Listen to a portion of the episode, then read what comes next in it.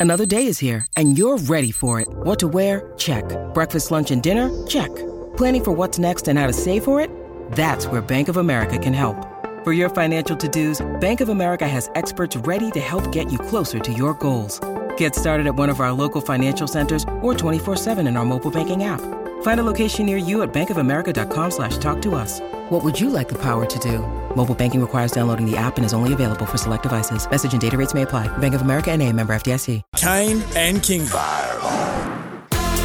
All right, from one legend to another, one of the best finals performers that we have ever seen. Hawthorn legend, he's a five time, he's a dual Norm Smith medalist, and the finals medal is named after him. His name is Gary Ayres, of course. Ayresy, thanks for your time.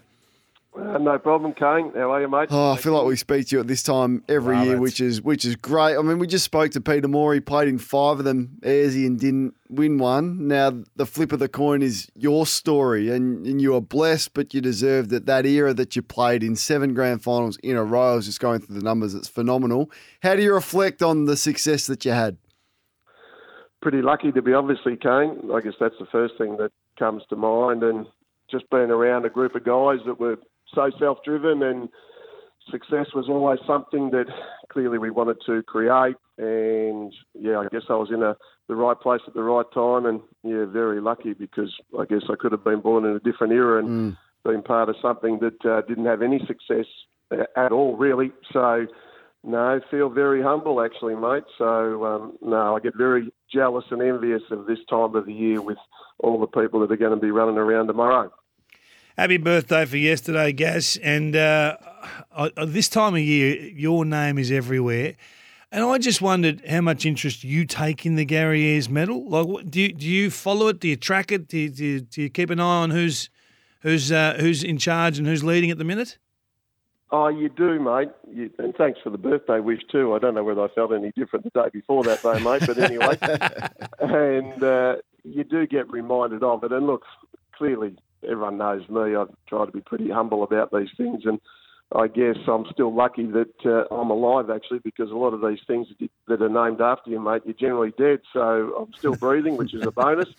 so you do, and look, I think this time of the year is such a special time. Everyone obviously puts all the, the hard yards, the sacrifice, all the things that we know. You've been part of it. You guys know how special it is, the build up.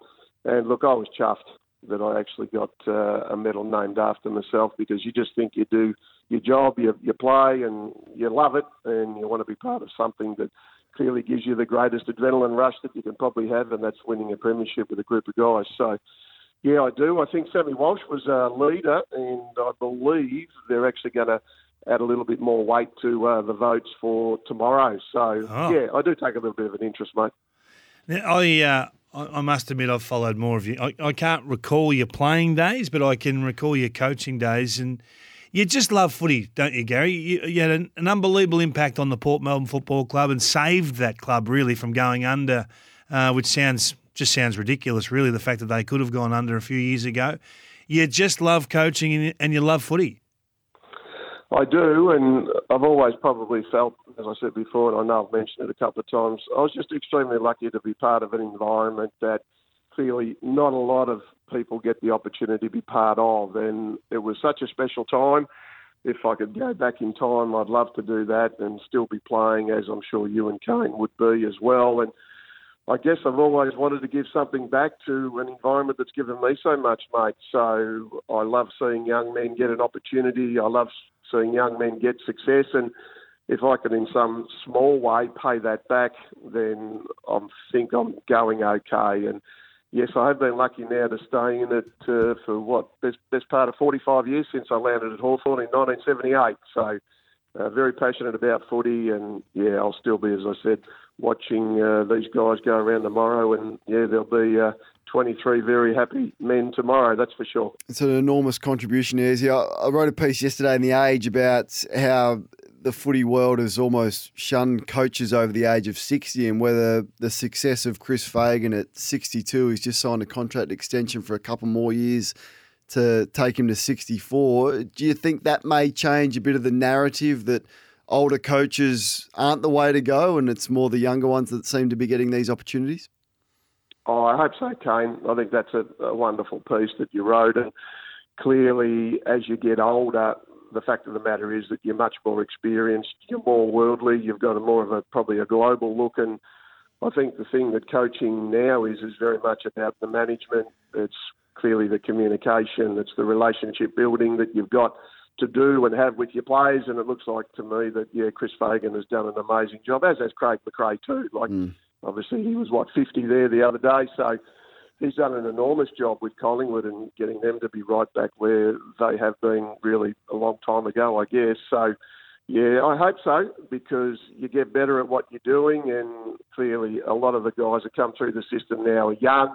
So really, that mentor or that father figure, and just having someone there who knows what it's all about. So I reckon it's a wonderful achievement for Chris, and especially too the fact that he didn't obviously play uh, any VFL or AFL mm. footy, I guess. You coached Brody Mihocek at uh, Port Melbourne. C- could you see this career happening for Brody at that stage, is he? Uh, I could, David. He was so driven, and clearly when I got him across to where uh, from Werribee, he actually won the BNF in his first year in 2016, Premiership player in 2017, but he was really on about being self-driven to be the best that he could be from a footballing point of view, and also too from a person point of view. And yeah, he's an amazing young man, and I couldn't be more happier for him. And he was always looking at areas in his craft that he could try and do better. And it's just a great story. Uh, an older recruit, but what he's been able to add to that Collingwood Football Club is quite outstanding. And I guess a lot of people say to me that, geez, you didn't see him as a forward, but I could play him forward and he would play his role, but clearly I think he had to play forward because that gave him the opportunity. He wasn't going to get a go down in defence. So, yeah, no, couldn't be more happier for him, David. It's a wonderful, wonderful story. And that's what grand finals and finals are all about all the stories and all the sidelines. You had a good year again this year out at Montrose. How did they finish up? Yeah, we, we actually made the prelim, so that was an improvement from the year before. And I think I ended up having something like 14 of the 22 that played under the age of 21. So we think the hmm. future's really bright. So obviously it's a little bit of disappointment, but hopefully we can just get a bit better and that might make them a little bit more hungry and burn a little bit for next year, Dave. Sure it will, Ayresy. Before we let you go, got to get your tip for the big one tomorrow. For, I'm going to go Brisbane. I'd like to see a, a fantastic game, but I just feel Brisbane's forward line's got a little bit more strike power than Collingwood. So sorry for all those Collingwood supporters out there, but yeah, I think I'll just tip Brisbane, Kane. Good on you, Ayresy. We appreciate your time you, as always, mate. Uh, thanks, guys. Have a great day. Gary Ayres, the dual Norm Smith medalist, and we'll wait and see who wins the Gary Ayres medal for the best finals player. That's for Cobram Estate, Australia's most awarded extra virgin olive oil grown, harvested, and first cold pressed in Northern Victoria. And I think he just wrapped up the uh, Bill Lawry Award too. He would have got eight nominations with, now, with voice breaking. yeah. Gary Ayres was our guest. We're going to get to AFLW coach from Brisbane, Craig Starcevich, shortly trying to make his way. I think he's at the airport uh, flying into, into Melbourne. So we'll check in with the Lions on the other side of this. It's Fireball Friday.